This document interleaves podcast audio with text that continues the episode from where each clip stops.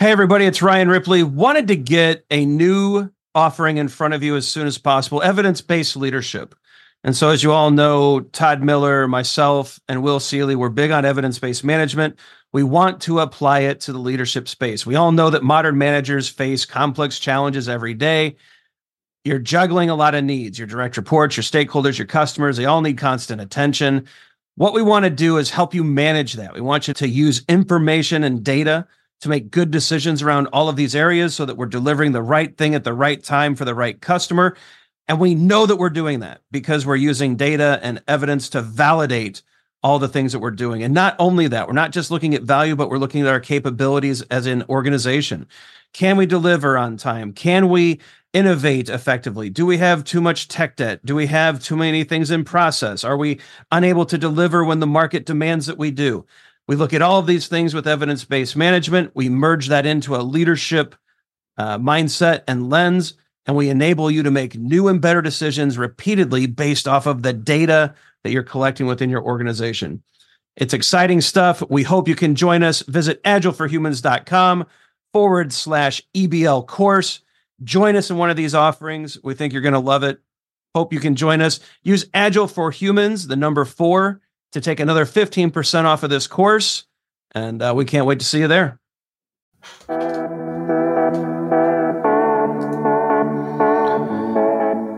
All right, welcome to today's episode of your daily scrum. I'm not sure when today is, but it is today. How's that for fortune cookie logic, Todd? Yeah, yeah. I hope it today, wherever you are, is warmer uh, than it has been here for me. But it looks like we're coming out of it. Look, we're heading into 50 degrees Fahrenheit territory this week. There we go. Yeah, it's it. winter's been fun. All right, but it is time to uh, take another one of your questions. So I'm professional Scrum trainer Ryan Ripley. This is professional Scrum trainer Todd Miller over, I think, there somewhere. Yep. Wearing my new Agile for Humans stuff. Right. We've got some swag, yep. so we are starting to get some Agile for Humans stuff. We got some Burn the Burn Down. We've seen a lot of comments, quite a few actually, in the in the comments section. I guess that's where comments go about uh, sweatshirts and hoodies, and we're getting that all set up, and hopefully that should be up up for sale soon, so you can start enjoying some of this sweet sweet swag as well. but today's order of business, mm-hmm. let's get it right into it.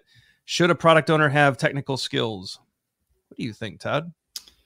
Uh, so um, the this kind of describes half of my Scrum life, right? Half of my Scrum life has been spent as a product owner.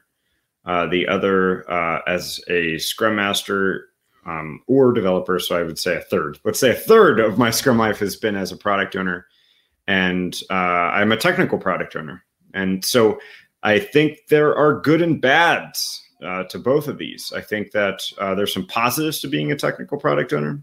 I also think uh, there's some negatives and some negatives that I've uh, myself have fallen into a few traps. So maybe that's where we take this direction, the positive and the negatives, because I the answer is it depends, right?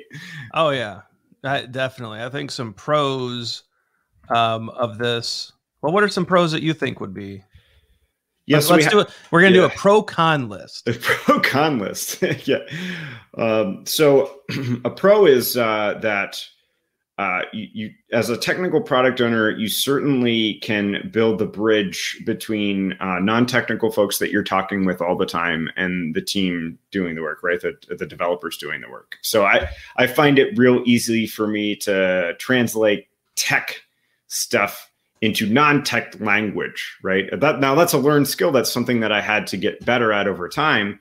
Uh, but I, I, find that that's something that that uh, that you can do and I, I would, in, in addition to this one, say that I, I could also uh, un- comprehend uh, the cost of ownership of an application, right? So, like, just a, a, a difference there is like, are are we going to deploy it on prem, uh, or are we going to pay for uh, Azure or or um, AWS or something like that? So, I think those kind of go hand in hand.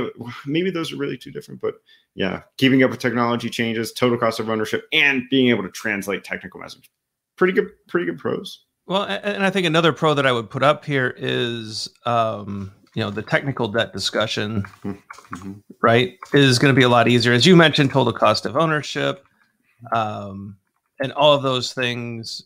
Well, those things will will, will typically uh, be easier, right? Mm-hmm. And so instead of arguing over what tech debt is doing, I think a, a technical product owner realizes that as they they make shortcuts, it's going to impede future delivery, and, and I think those discussions are easier. What are some of the cons, though? Uh, I could not help myself. I wanted to be involved in technical discussions. I legitimately had to have a scrum master come and approach me and tell me that it's not my job. They were like, Todd, we get it, you're technical. Wouldn't your time be better off spent with customers and and, and understanding what stakeholders' thoughts are? And I'm like, oh, it, it, yes, but I like the technical stuff. So yeah. I think that that that, that was certainly uh, something I had to be cognizant of. Definitely too vol- too involved in the tech. Um, you know, could start um, dictating architecture. Mm, mm-hmm, mm-hmm. So I, I don't know about you, but when I was kind of in this middle zone, uh, I used I, I, thought that I still had tech skills, mm-hmm. and I would go, "Oh, this is how you do. This is how the database should be set up, or this is how we should be uh, creating these uh, back in so long, long ago." enterprise java beans or whatever whatever tech that i ended my career with and and people would just look at me funny like dude they haven't used those in, in like five years like that mm-hmm. whole like ejbs were just a failure. Like what are you talking about? Um but that te- that temptation to dictate architecture or to um you know the the patterns that i would recommend today would look monolithic compared to the microservices and things being developed um instead right? So that that's a huge risk. What's another con that we could run into yeah, so thinking about um, the trials and tribulations I had transferring from technical to um, to more in a product ownership type role is uh, you know um, an understanding of product management. Right, uh, I didn't have those skills. I uh, I had to develop them, and I I uh, as you would imagine, I nerded up on it. But uh, that's a whole different skill set. Understanding what to do as far as product management, anything from uh, market evaluation to um, to stakeholder opinion aggregating to sitting in front of a board and asking for more money. Um, those aren't things that you're expected to do uh, when you're technical. And so if if you're a technical product owner, you have to translate and learn new skills. So that that that can be difficult, right?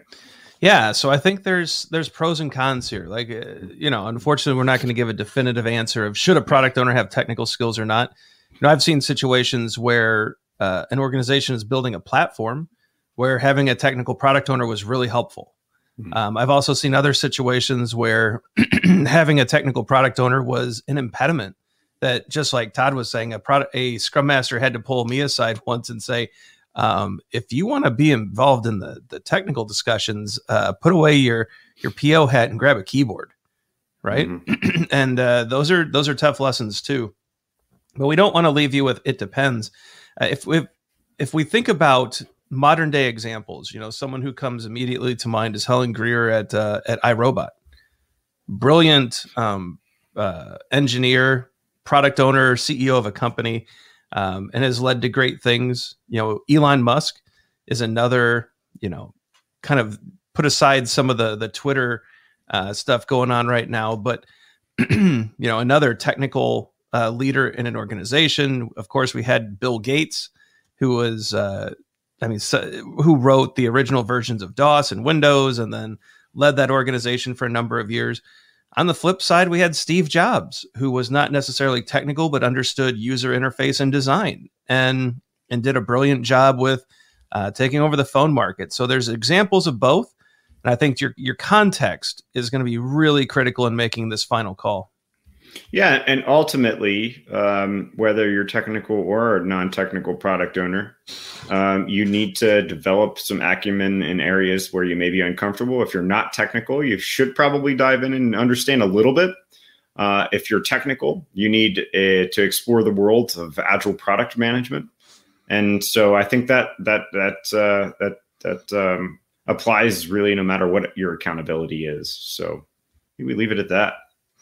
Yeah. So thank you for the question. Uh, We love the fact that you're leaving questions in the comments. Keep leaving them because uh, somewhere down in here, if you leave that question, it uh, it's likely to turn into a video down the road. You know, thank you for being here. Thank you for listening. Be sure to smash that subscribe and like.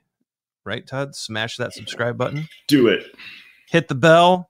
Um, check out the socials. It's at Agile for Humans on most platforms.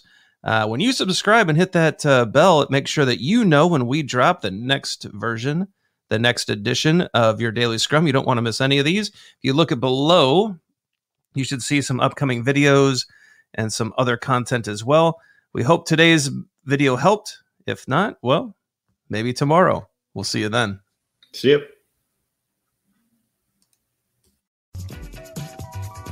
Hey, it's Ryan. If you're enjoying this show and want to take a deeper dive into Scrum with me and Todd, check out agileforhumans.com forward slash training. Be sure to also look at the show notes to subscribe to our newsletter, get a copy of our book, Fixing Your Scrum, and learn more about working with us at Agile for Humans. Thanks for listening and Scrum on.